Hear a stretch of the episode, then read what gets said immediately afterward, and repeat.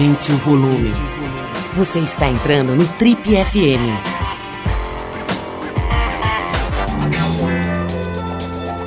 Oi, aqui é o Paulo Lima e a gente começa agora mais um Trip FM, o talk show da revista Trip. Nosso convidado de hoje é um grande ator brasileiro. Brasiliense de nascença e carioca de criação, ele se apaixonou pelas artes cênicas ainda criança. Na juventude, estudou na prestigiada escola de teatro O Tablado e se formou em artes cênicas na Unirio. Na capital fluminense, atuou em diversas peças, fez inúmeras participações em produções da Globo, até que em 2009 ele explodiu para todo o Brasil como Ronaldo Boscoli na minissérie Maísa e principalmente como os gêmeos Jorge e Miguel na novela das nove Viver a Vida. De lá para cá, ele emplacou outros sucessos, como no remake da novela Gabriela, em 2012, na qual ele viveu Mundinho Falcão, e também em Amor à Vida, de 2014, obra em que ele viveu o inesquecível Félix, um dos protagonistas do famoso primeiro beijo gay masculino da história da TV Globo. A conversa hoje aqui no Triple FM é com o Zé Bonitinho, da nova versão da escolinha do professor Raimundo, Matheus Solano Schenker Carneiro da Cunha, mais conhecido simplesmente como Matheus Solano em Artes, que ao lado da fera Luiz Miranda está nesse momento levando aqui em São Paulo, lá no Teatro Porto Seguro, a peça O Mistério de Irma Vap. Matheus, antes de qualquer coisa, muito obrigado pela tua presença aqui. É um prazer te receber nas nossas amplas e recém-formadas, reformadas instalações, belíssimas por sinal, aqui do Triple FM. Seja muito bem-vindo, Matheus. Muito obrigado, para mim é um prazer, uma honra estar aqui, podendo falar um pouquinho. Matheus, eu, eu tô, comecei aqui já falando logo do Zé Bonitinho, que é um personagem que todo mundo adora. Eu, pessoalmente, tenho verdadeira paixão por esse personagem, desde molequinho, né? a gente, a gente via o, o, Como é que chama o ator? Agora não esqueci. Jorge Loredo. Jorge Loredo fazendo aqueles truques, aquela coisa, aquele óculos, aquele pente, né, o topete, era uma coisa assim deliciosa, né? Me fala um pouquinho, cara, desse teu lado humorista. Eu quero entrar logo nisso, né? Esse lado, teu lado do humor. A gente se acostumou a te ver na dramaturgia, fazendo papéis em novelas, etc. De repente você aparece ali encarnando o, o, o Zé Bonitinho de uma forma genial. E eu, eu quero já logo saber o seguinte: o que, que muda para o ator quando você tem que fazer rir? Né? É, não é exatamente uma pergunta nova, mas é sempre muito interessante ouvir a experiência de cada um. Sim, claro, claro. Eu me considero, outro dia me perguntaram isso, ah, você fez é, papéis dramáticos e agora me, é, vem com a comédia, você se sente confortável é, fazendo comédia? Eu falo, eu sou um homem engraçado antes de ser ator né? Sou um cara brincalhão, que gosto de me divertir, divertir os outros, antes mesmo de escolher essa profissão. Uh, e é realmente diferente você fazer drama e você fazer comédia. São prazeres diferentes para quem faz e para quem assiste, né? Eu acho que é, comédia é tempo né, tempo de comédia. Você soltar uma. Uh, dizer uma coisa aqui, dizer uma coisa dois segundos depois, ou um segundo e meio, a reação é completamente diferente de uma para outra. Né? Então acho que o bom ator de comédia é um ator uh, que tem uma precisão matemática, acho, do, do tempo dele. Bom, a gente está falando agora, da, acabei de mencionar nessa né, peça que você está levando aqui em São Paulo, que é uma das peças mais tradicionais, talvez, do teatro brasileiro. Né? Me lembro que ela sim. ficou sendo encenada durante muitos anos. Né? 11 Com... anos com o Nanini e o Neila Torraca, não foi? Exatamente, entrou no Guinness. É, quantos anos? 11 anos. 11 anos. Entrou no Guinness com uma peça há mais tempo em cartaz com o mesmo elenco no Brasil. Agora, você tá, tá com um cara, quem nos ouve aqui faz tempo sabe que, que não é rasgação de seda. Eu falo do Luiz Miranda aqui faz tempo, desde antes dele se tornar tão conhecido e tão valorizado, né? quando ele ainda era menos conhecido, a gente falava aqui, é, esse programa tem 35 anos, não se imagina né, que a gente está aqui há muito tempo observando a cena das artes e tudo. E o Luiz Miranda sempre nos saltou aos olhos e agora você está tendo essa chance de contracenar com ele né, nessa peça como é que é o Luiz Miranda, Matheus? Fala um pouquinho do seu parceiro nessa peça. São das honras que a gente tem, né, quando a gente se dá bem numa profissão, que é trabalhar com, a, com quem te construiu também, com quem você admira. Eu estava na faculdade assistindo o Luiz Miranda em Terça Insana e em tantos outros ah, programas, com tantos personagens, né, que ele traz. Ah, então, quando eu soube da possibilidade de, de dividir a cena com ele, eu já, já fiquei ah, muito, muito excitado mesmo como, como artista. Né? E é delicioso, é uma, é, uma, é uma força da natureza o Luiz, assim, ah, que chega para ensaiar às oito da manhã, assim, com com tudo em cima. Uh, muito divertido, um excelente ator e a gente se, como dizer, eu acho que a gente se encontrou em cena. Temos energia muito uh, parecida em cena né? Muito, muito para fora, muito extrovertidos, muito e muito entregues também ao trabalho do nosso diretor, o Jorge Farjala, que desde o início ah, estabeleceu ah, trabalhos de corpo e trabalhos de, de, de, aproximação dos atores e, e, e, em seguida dos personagens ah, no, nos ensaios. E a gente sempre muito entregue e, enfim, foi um, foi um encontro, é um encontro ah, muito bacana que, que pode ser conferido lá na peça e que a gente tem ouvido esse feedback da, da plateia, como vocês jogam bem em cena. Então, eu fico muito feliz e honrado. Matheus, não, é, é óbvio, né, que, que eu, mais uma vez vou fazer uma pergunta que não é exatamente original, mas acho que é inevitável. Que é o seguinte, vocês estão remontando uma peça que ficou em cartaz com duas feras, né? Dois caras assim muito, muito importantes na, nas artes cênicas brasileiras, o Nanini e o Neila Torraca. Né? E essa peça foi muito vista, né? 11 anos em cartaz com essa dupla, como você acabou de dizer. O que, que faz? Como é que faz, cara, para remontar um negócio tão importante, tão clássico, né?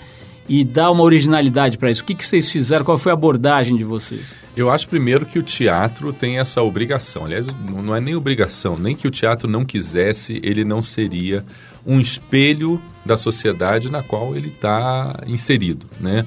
Então, se você for, for assistir Irmã Vap daqui a 10 anos, você vai assistir outra Irmã Vap também, porque ela dialoga com as pessoas, né?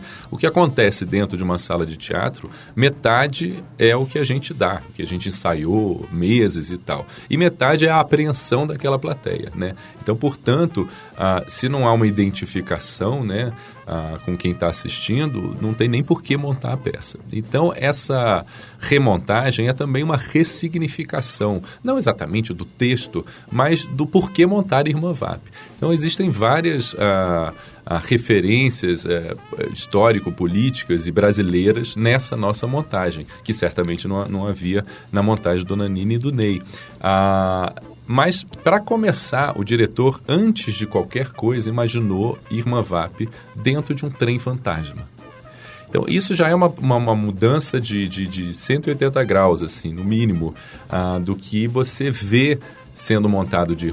É que a gente foi, depois, depois que o diretor deixou, a gente começou a procurar as inúmeras montagens de Irma Vap que você tem na internet para procurar, para achar, né? E sempre a peça se passa na mansão, em Mandapicos, o lugar onde eles moram. Uh, é sempre uma montagem realista dentro de uma mansão, dentro de uma mansão, dentro de uma mansão, com entradas e saídas, mudanças de troca de roupa e coisa e tal. Há, há muito pouca inovação nesse sentido, né, na peça. E já de cara a gente já traz essa diferença. A peça se passa, sim, não é uma casa meio trem fantasma ou um trem fantasma meio cara. É um trem fantasma com carrinho e tudo, com sustos, com, com tudo que você tem num trem fantasma, você tem ah, nesse, nesse cenário Uh, e a partir de então a gente é, correu atrás. E o, o, o, processo foi muito rico, como eu disse, sempre surgindo questões sociais, questões sociopolíticas que a gente está vivendo, que a gente está recheado de coisas para fazer. E eu acho, acho, não tenho certeza, o teatro tem uma grande responsabilidade em retratar e espelhar isso, essa sociedade. Ô, ô Matheus, fale-me sobre a sua infância então. Vamos pegar aí quando você tinha três anos, né? Eu, sei que você é filho de diplomata, né? Isso, em geral, significa que o cara é um andarilho, né? Um verdadeiro ser errante, né? Como é que foi? do mundo, né? Como é que é? Como é que você, como é que foi a tua história nos, nos, seus primeiros 10 anos de vida? Então, eu fui filho diplomata, digamos assim, do jeito que você está falando, até os 3 anos de idade, precisamente, 3, 4 anos, quando meus pais se separaram e eu fui para o Rio de Janeiro, né? Então, é, eu nasci em Brasília, fiquei poucos meses em Brasília, fui para os Estados Unidos, Washington, né? E depois para Portugal, onde, como eu já disse, meus pais se separaram, vim para o Rio. Ah, então, Bom, eu fui uma criança muito, muito, muito tímida. Até meus 11, 12 anos de idade, uh, era mais o menino que ficava comendo a lancheirinha dele sozinho no, no, recreio, assim. E que tinha um ou dois amigos, assim, que se interessavam pelas mesmas coisas. Uh, mas, enfim, eu acho que eu sou nessa época eu era mais filho de pais separados do que filho de diplomata ou de, de psicóloga. Ou, então você não ou... se encaixa na categoria menino de vó, que é uma forma que lá, especialmente no Nordeste, eles se referem ao filhinho de papai, ao moleque que é criado pela avó ali, assim, meio, meio no, no... No, na papinha, numa mão com leite, ah, não é certamente eu sou um filhinho de papai, né? É, é, pela, primeiro por ser homem branco, né? ah, e depois por ter algum dinheiro, né? A, a, família, né? Então isso já me coloca sem dúvida na categoria filhinho de papai, não exatamente por ter sido criado pela avó, mas por ter tido amplas oportunidades que a grande maioria do, do, do nosso país não tem. Né? O, o, o Matheus, vamos falar um pouquinho sobre o, o Zé Bonitinho de novo, né? A gente estava lembrando aqui do Zé Loredo. Você está aficionado na minha pessoa. Eu entendo, eu entendo, porque Zé Bonitinho é único. Exato, cara. E o, o, Zé Loredo era, era advogado, né? Você estava me contando aqui é. do, que ele quebrava os galhos, fazia os processos, etc., Isso. de todos os atores. Exato. Mas ele era meio feioso, né, cara? Inclusive, o, pelo que você me contou aqui na, quando a gente estava batendo papo antes de gravar, o, ele parece que conhecia um sujeito que era meio, né, que era meio esse personagem, né, que se achava lindo e que era horroroso, é, mas que chegava no boteco assim. e falava que era lindo e tal. E você, cara, pelo menos é o que dizem, é um rapaz bem apessoado. É o que dizem. Então, assim, é, me conta um pouquinho, cara, como é que foi entrar na pele do Zé Bonitinho, que é um feio que se acha bonito, sendo um bonito, que aí precisa se achar feio para depois se achar bonito de novo, né? Me fala um pouquinho dessa história de beleza também, como é que isso interfere na tua história? Ah, bom, é, tem isso. No, no, início, né, é, ser chamado de galã era uma coisa que me incomodava, né? Depois eu vi que tinha mais a ver com, com uma limitação da imprensa do que com o que realmente o público achava de mim, até porque desde de sempre eu, graças a Deus, fui cair, não caí numa gaveta, mas fui reconhecido como um ator versátil e ganhei personagens muito diferentes uns uh, dos outros. Uh, mas eu acho que o, o, sem dúvida existe essa, essa estranheza num Zé Bonitinho que é feio, que vira um Zé Bonitinho bonito, né? Mas eu acho que o, o Zé Bonitinho oferece outros desafios muito mais uh, desafiadores, que é você fazer um cara que trata a mulher do jeito que ele trata na sociedade de hoje, né? Uma sociedade que vai com um feminismo galopante, digamos assim, né? E que uh, tardiamente vai ah, dando, abrindo esse espaço, né? ou as mulheres mesmo vão abrindo a força esse espaço delas, né? Ah, então, como fazer, né? Tem alguns personagens ali na escolinha que são perigosos. A própria Dona Capitu, por exemplo, que é a gostosona, que, só, que e, num primeiro momento serve para apagar o quadro e a gente a vê rebolando, né? Como é que se transforma isso? Então, eu acho que a redação da escolinha foi brilhante desde a primeira temporada em trazer o mundo de hoje e a tecnologia e tudo mais ah, para os textos, né? E ah, o Zé Bonitinho, o fato dele, repito, né, o fato dele ser bonito ou feio é menos importante do que o fato dele tratar as mulheres como, né? Uh, objeto ou coisa parecida. Mas desde o início, acho que a, a, redação entendeu que a paixão do Zé Bonitinho não é pelas mulheres, mas por si próprio. Né? Porque quando a mulher chega e vai dar um beijo nele e fala: Agora não, garota, porque hoje eu já beijei 999 bocas estou com a boca mole.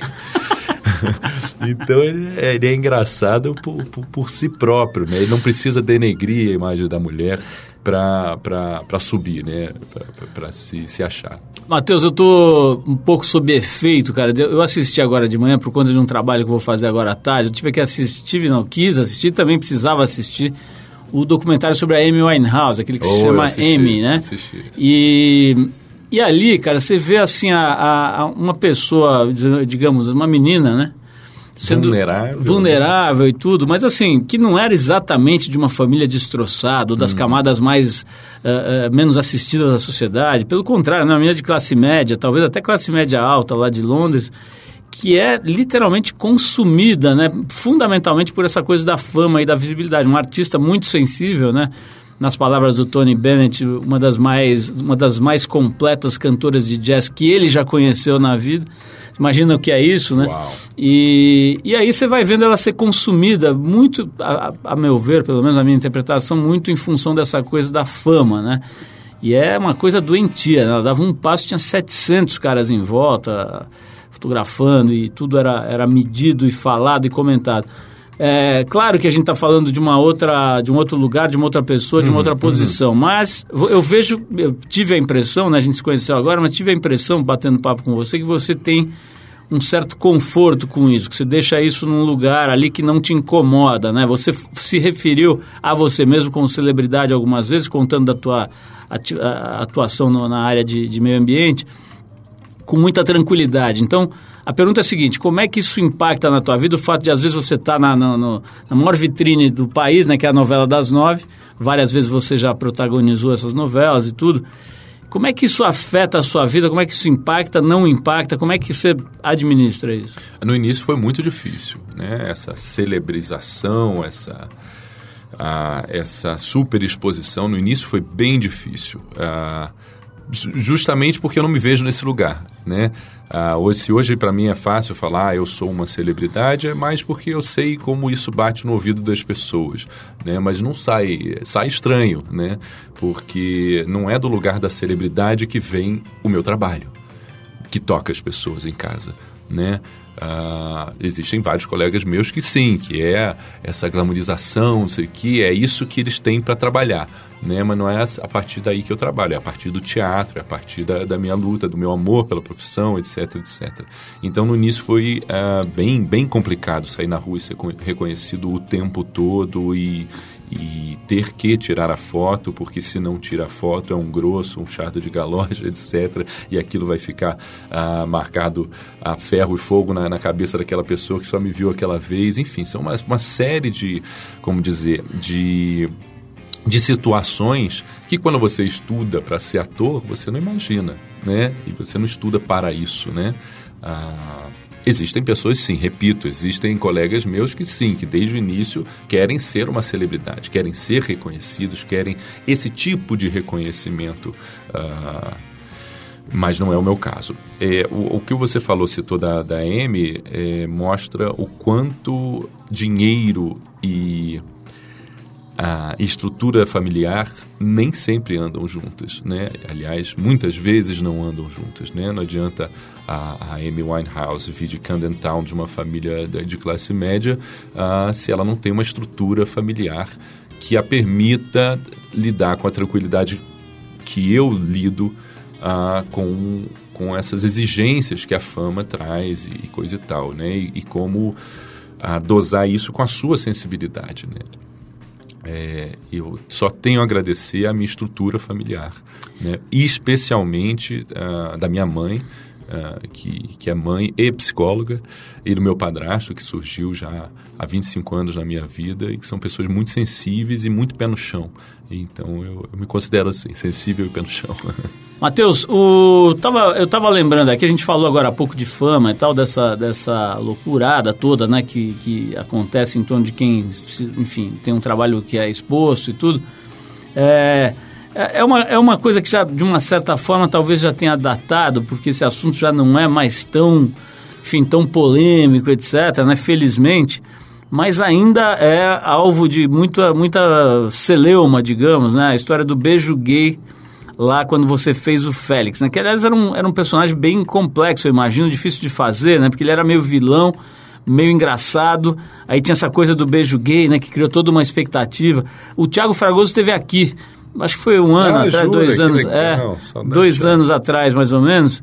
E ele contou, assim, sobre a, a, a, esse episódio, né, na ótica dele. E falaram, inclusive, como é que vocês construíram e ficaram trabalhando, né, para fazer essa cena que, aliás, ficou bem legal, né? Assim, funcionou e, e, e acho que te, te, foi um tijolo importante né, na, na, desconstrução dessa parede de preconceito toda que ainda nos, nos ronda aí.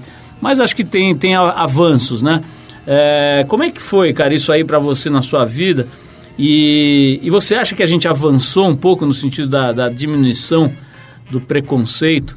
contra o diferente, contra, enfim, contra as outras pessoas, como contra o outro, né? Na verdade é um, um preconceito contra o outro que parte muito do, do, não entendimento sobre você mesmo, né? Mas Sim, exatamente. sem querer dar uma de Freud de, de botiquim não, mas tem que aqui. Dar, tem que dar mesmo, porque a gente fala homofobia e a gente não percebe que homofobia é medo do homossexual. E é Perfeito. exatamente isso. O problema não é o homossexual, o problema é você e a sua falta de, de, de, de interação com quem é diferente de você. Isso me lembra muito uma das cenas do Félix, que concordo com você, foi um personagem estupidamente complexo para mim, até para eu resolver questões que, que a, a, princípio eu não saberia como, como é que ele se esconde no armário e fala aquelas coisas, ah, que mame poderosa, que o Papa é soberano, que isso, que aquilo. Eu, eu fiquei numa numa sinuca de bico, né? Como é que eu vou fazer um cara que não diz para ninguém que é gay, ah, ser tão gay, né? Ou tão afeminado, né? E, e a, a, resolução de muitas dessas questões aconteceu no dia em que, na, no, na novela, é, a mulher dele, porque ele era casado, a, joga na mesa de jantar. O Félix é gay. A reação de cada um dos personagens não era uma reação de ah, não acredito, ele é gay, porque estava todo mundo careca de saber. A reação é vamos ter que falar sobre isso. Vamos ter que tocar nesse assunto. Vamos ter que olhar para o elefante branco que está na sala. Então, quem sai do armário não é o Félix, é a sociedade brasileira e o seu preconceito. Então, isso foi muito muito poderoso e, e, muito construtor desse Félix que eu acabei fazendo, transformando do texto do Valcir, da, da direção ah, do Maurinho Mendonça e do, e do Wolf Maia, da preparação do Sérgio Pena, e da interação com o público que estava assistindo, porque novela é uma obra aberta e o Valcir trabalha muito com o que o povo está dizendo nas ruas sobre a novela. Né? E modifica muito aquela obra de acordo com o que vai dar Ibope, obviamente. Né? Inclusive me perguntavam muito ah, por que, que não teve o beijo gay até hoje. E eu dizia, o beijo gay só vai ser interessante para a empresa Rede Globo, quando uh, mais pessoas quiserem ver o beijo gay do que pessoas vão mudar o, canal na hora do beijo gay. O, o, que interessa a uma empresa é lucrar com o que quer que seja. Né? Então, a, a bola está com a sociedade brasileira e não com a Rede Globo. E foi exatamente o que aconteceu. Um caso de, de amor muito bonito de um personagem, o Félix, com o público brasileiro que estava assistindo. Ah, e que a partir de certo momento falava precisa ter beijo gay, precisa ter beijo que não era mais beijo gay, era o beijo entre duas pessoas que se amavam, né? Que por ah é, são do mesmo sexo, é verdade. Ah, então eu vi as pessoas mais aparentemente, né, superficialmente homofóbicas chegando e falando, pô, cara, não, não vai ter o beijo não, pô. A gente está esperando esse beijo aí. Então a gente acabava vendo a transformação pela arte, né? E eu acabei dando, uh, como é que é, mordendo a minha língua, porque ator de teatro que sou, né? Muito antes de fazer televisão, e eu achava que o teatro era o único lugar onde a gente podia realmente mudar a cabeça das pessoas e acender um, um enfim, uma chama de mudança, digamos assim. Uh, e eu mordi minha língua porque o Félix foi o personagem mais poderoso uh, nesse sentido e onde, e onde eu alcancei o que eu acho que é o ápice da minha profissão, que é mudar alguma coisa ou, ou pelo menos fazer alguém pensar a partir do meu trabalho, a partir de um personagem, de uma historinha e etc. Né? Então foi um caso de amor que chegou no beijo gay graças à sociedade. Quem, quem pressionou foi a sociedade, não foi a Rede Globo que resolveu inovar, não. Né? A Rede Globo foi pressionada pela sociedade a ter esse beijo. Se não houvesse esse beijo, ela certamente ia ser ah, taxada de conservadora, hipócrita e sei lá, sei lá mais o que. Agora é um privilégio, né, você ter a perspectiva do tempo para poder fazer essa análise sóbria, madura, etc, sobre o que aquilo representou. Uhum. Mas e na hora, cara, na hora a tua vida deve ter ficado bem louca, né, assim, porque tava todo mundo do Brasil inteiro olhando para aquilo e vendo os seus próprios monstrinhos serem remexidos, né? Como é que ficou a tua vida nesse momento? Olha, a minha vida estava muito boa, porque eu estava fazendo um personagem de sucesso, né? Independente do que, que ele estava passando, né? Independente, inclusive, de ser um vilão que jogou a própria sobrinha recém-nascida na caçamba de lixo, né? Independente de qualquer coisa, era um privilégio eh, estar no, no meu lugar, porque eu era, antes de tudo isso, um agente de transformação da sociedade. Um agente de, de, de um foco na questão da intolerância, né? Ah, então foi, foi muito, muito especial, muito, muito mesmo. Ô, ô Matheus, de lá pra cá, cara, eu não sei exatamente quando foi essa novela, mas... 2014, 2013 e 2014, acabou em 2014. Quer dizer, estamos falando de bastante tempo, é. né? É, como é que, como é que a tua, o que, que mudou na tua vida de lá pra cá, assim, se você comparar o Matheus daquela época com o de hoje? Ah, eu ganhei, ganhei, ganhei um filho, né, e mais estabilidade. É... Você tinha perguntado sobre o que, que eu acho que, que, se esse beijo hoje, como é que tá, se a gente avançou, não avançou. Acho que a história vive em soluços, né? Ah, então a gente dá um passo para frente, depois dá dois para trás. Eu ac acredito que estejamos no dois para trás. Né? quem sabe vão ser três para frente na frente na, em seguida. Agora de lá do Félix para cá, muita coisa mudou. Eu acho que eu amadureci muito, muito, muito, principalmente como pessoa. Ô, ô Matheus, é, a gente estava falando aqui no break sobre cinema, né? É um negócio que deve ser uma delícia de fazer, imagino, né, para o ator, porque, enfim, é outro tipo de mergulho. Acho que todos são legais, né, o teatro, a televisão, mas ali tem um, um outro tipo de, de entrega e tal. A gente conversa aqui muito com os atores. E eu queria saber como é que é a tua história com o cinema, né? O que, que você tem feito? Como é que é? Você, você, uh, fez, você acha que fez o número de filmes que que você gostaria de ter feito? Como é que é essa, esse teu lado aí? É, a minha, minha história com cinema é, é, muito mais deixa a vida me levar, assim. Eu sempre fui um cara que... E agora, o que, que eu vou levar para o teatro? O que, que eu vou fazer no teatro? E contratado da Globo, então sempre sendo chamado e tal. O cinema, ele veio depois desses dois outros meios, né? E, e eu curto, sim, eu curto. É, como você disse, um mergulho diferente. Já trabalhei com diretores estreantes e com o Sérgio Rezende, né? Que, que é um, um veterano, né? Fiz com ele Em Nome da Lei uh, e, e algumas, algumas outras é, experiências cinematográficas. O cinema, o cinema é, é, o olhar do diretor, né? É o diretor que escolhe para onde você vai olhar, né? Não você ator, você espectador mesmo, né? É, e me traz, e, e, traz uma série de diferenças ah, da, da, da, televisão e principalmente do teatro. Uma coisa que me angustia no cinema é que você fica um, dois, três meses, às vezes, ah, vivendo com aquelas pessoas, depois adeuzinho. E aí eles passam um ano lá colorindo, editando, fazendo fazendo o que eles quiserem com aquele bando de, de material filmado que eles têm. E aí um ano depois você vai conhecer todo, vai, vai, vai ver todo mundo vestido de gala, perfumado e tal, numa outra situação e sem metade da metade daquela intimidade que você tinha no set de filmagem para assistir o filme, que é uma visão outra também daquilo que você leu, né? Então o cinema é, é, é, tem uma série de processos de, de mudança do que ele era no início, né? Até e, e por, por isso, por ter vários profissionais, né, é, envolvidos e também porque precisa de muito tempo, né, para você fazer um tempo. Aqui no fazer um filme, aqui no Brasil então nem, nem, nem se fala, né? Mas eu curto, eu curto o cinema sim curto, curto fazer e, e, tenho gostado das minhas experiências. Você mencionou um filme que você fez recentemente, onde você contracenou com a Cynthia Nixon, né? Que é uma das quatro mulheres, quatro protagonistas do Sex and the City, né? Que é um clássico dos clássicos aí das séries, né? É verdade. Talvez seja um, o avô dessas séries que estão passando hoje aí, com é. um enorme sucesso. É, como é que é, cara, contracenar com uma figura famosa, uma figura assim internacionalmente conhecida e tal? Muda muito ou no fim é a mesma química? Não pode mudar, né? Não pode mudar. Alguma coisa, claro, que mudou por eu estar nos Estados Unidos, né? Filmando em outra língua, com uma equipe toda em outra língua e conhecendo as coisas e tal.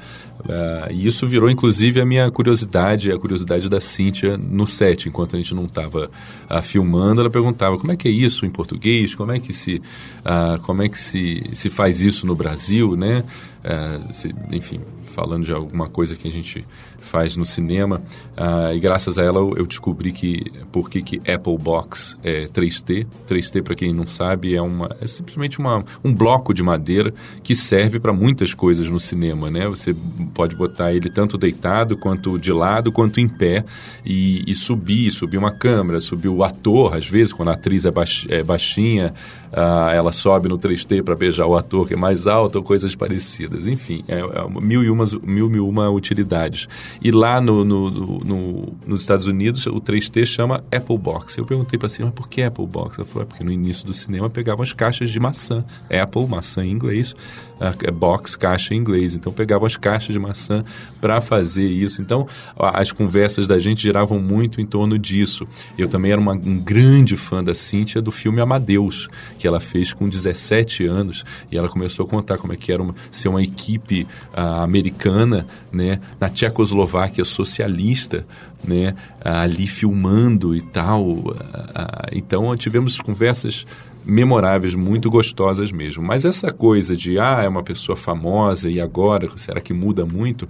Isso, eu, graças a Deus, tive essa experiência muito antes na televisão com o Antônio Fagundes, quando eu tinha que botar o dedo na cara do Antônio Fagundes em Gabriela e dizer, você é um covarde, por exemplo, né?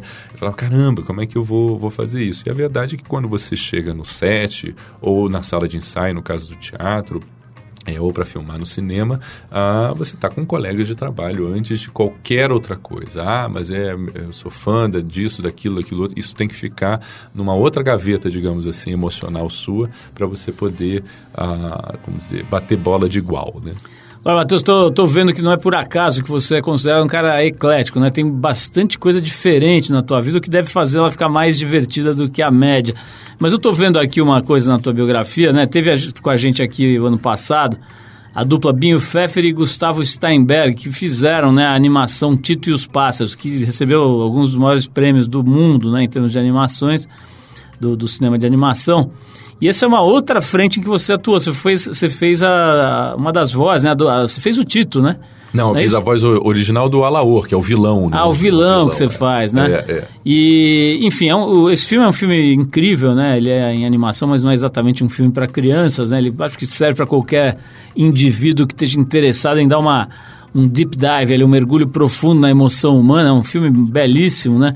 E em que a música é muito importante, mas evidentemente os diálogos e o que os personagens dizem. Então, como é que é esse outro trabalho? A gente estava falando de cinema nos Estados Unidos e tal, de repente a gente vai para uma animação em que você vê a coisa toda ali e precisa dar vida àquilo, né? Como é que é esse outro tipo de trabalho? Olha, eu curto muito isso daqui, isso que a gente está fazendo, né? Trabalhar com a voz, né?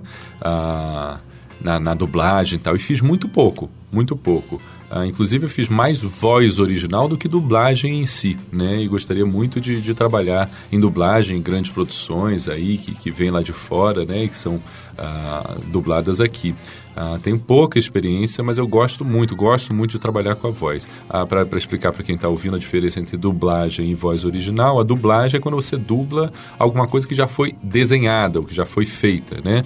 Uh, e a voz original você grava a voz e depois desenha-se em cima daquela voz. Foi o caso de Tito os Pássaros. Tito os Pássaros, eu gravei as vozes do personagem Alaor e depois o, o, o talentoso desenhista fez a, o Alaor e a boca do Alaor se mexendo de acordo com o que eu tinha pré-gravado. É diferente do trabalho de dublagem, em que você já tem a boca do ator ou da animação uh, fazendo aquele movimento e você tem que encaixar a frase naquele tempo. Então, nesse caso, você só tem o texto ali. Nesse caso, eu só tinha o texto, exatamente. Quero te agradecer demais, cara. A presença, o bate-papo foi ótimo, adorei te conhecer. Parabéns pelo teu trabalho tão eclético, né? tão diverso. A gente fala tanto de diversidade, acabou não falando da tua, da tua atuação como, como ambientalista. É, vamos... Convido a todos para me seguirem aí né, nas redes sociais e tal, que eu estou sempre falando sobre isso. Não, e vamos te convidar aqui, a gente está fazendo uma série de podcasts aqui chamada Trip Consciência, né, que vai para o ar em breve. Né, que é pilotada aqui pelo Ale Potashev e pelo Stevens Hines, que é um cientista, um neurocientista genial, já teve aqui no programa eles bolaram aí esse projeto de trazer gente para conversar sobre ciência de uma forma bem palatável, digamos, bem didática, bem fácil, né? A gente está sempre trazendo uma dupla, um cientista e alguém que não é cientista, mas que se interessa por aquele campo, né, por aquele recorte da ciência. Então, quando a gente for falar de meio ambiente, quero ver se você vem para discutir isso com algum cientista convidado, que acho que vai ser bem legal. É uma oportunidade de você falar com calma desse assunto, Perfeito. Que é um assunto que você gosta, leva a sério.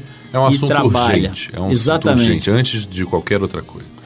É, mais uma vez, obrigado, Matheus. Parabéns pelo teu trabalho eclético e original, né? Só o que eu citei aqui, cara, fora o que eu não citei, né? Mas assim, papéis dos mais diferentes na televisão, humor, né? Essa coisa da dublagem também, que é um baratão, assim, num filme que é premiadíssimo, uma das, das animações mais importantes que o Brasil produziu nos últimos tempos. Você estava lá também botando a sua marca. Então a gente gosta muito de quem faz trabalho desse tipo, né? Que brinca de tudo, né? Que se diverte com tudo, que surfa em todas as ondas. Aí acho que é o teu caso. Então fica aí com os nossos parabéns e o nosso agradecimento também. Eu é que agradeço a oportunidade, o carinho uh, e convido todos vocês para assistirem esse Tour de Force, essa homenagem, essa grande homenagem ao teatro uh, que tem sido o Mistério de Irmã Vap no Teatro Porto Seguro, às sextas, sábados e domingos, até meados de junho. Vamos lá, com certeza.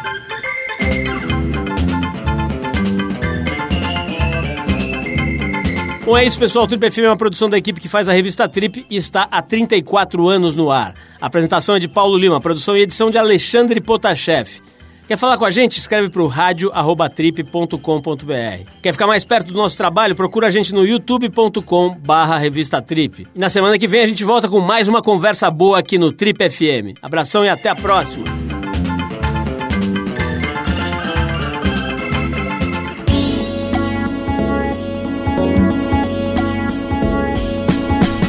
Você ouviu Trip FM.